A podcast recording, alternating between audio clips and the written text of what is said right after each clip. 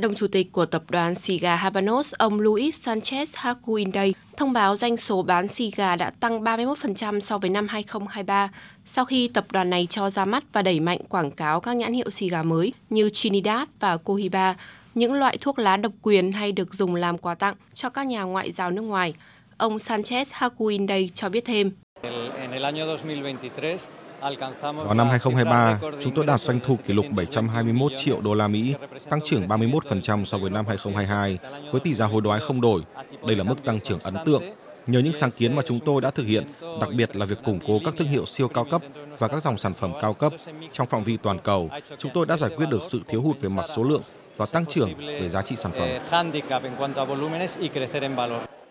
Doanh số bán hàng của tập đoàn Siga nổi tiếng này vẫn tăng vọt bất chấp những ảnh hưởng của siêu bão Ian vào năm 2022, săn bằng nhiều cơ sở hạ tầng và tàn phá các khu vực trồng trọt. Theo thống kê, Trung Quốc, Tây Ban Nha, Đức, Pháp và Thụy Điển là các quốc gia nhập khẩu nhiều nhất sản phẩm của tập đoàn Habanos. Trong năm 2023, châu Âu tiếp tục là thị trường khu vực hàng đầu của tập đoàn sản xuất xì gà nổi tiếng này, chiếm 59% doanh số bán hàng, theo sau là châu Á-Thái Bình Dương, châu Mỹ, châu Phi và Trung Đông.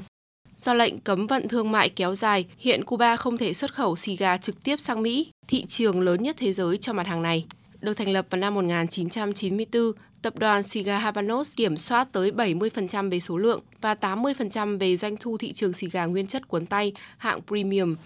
Thông qua việc xuất khẩu khoảng 400 triệu điếu mỗi năm,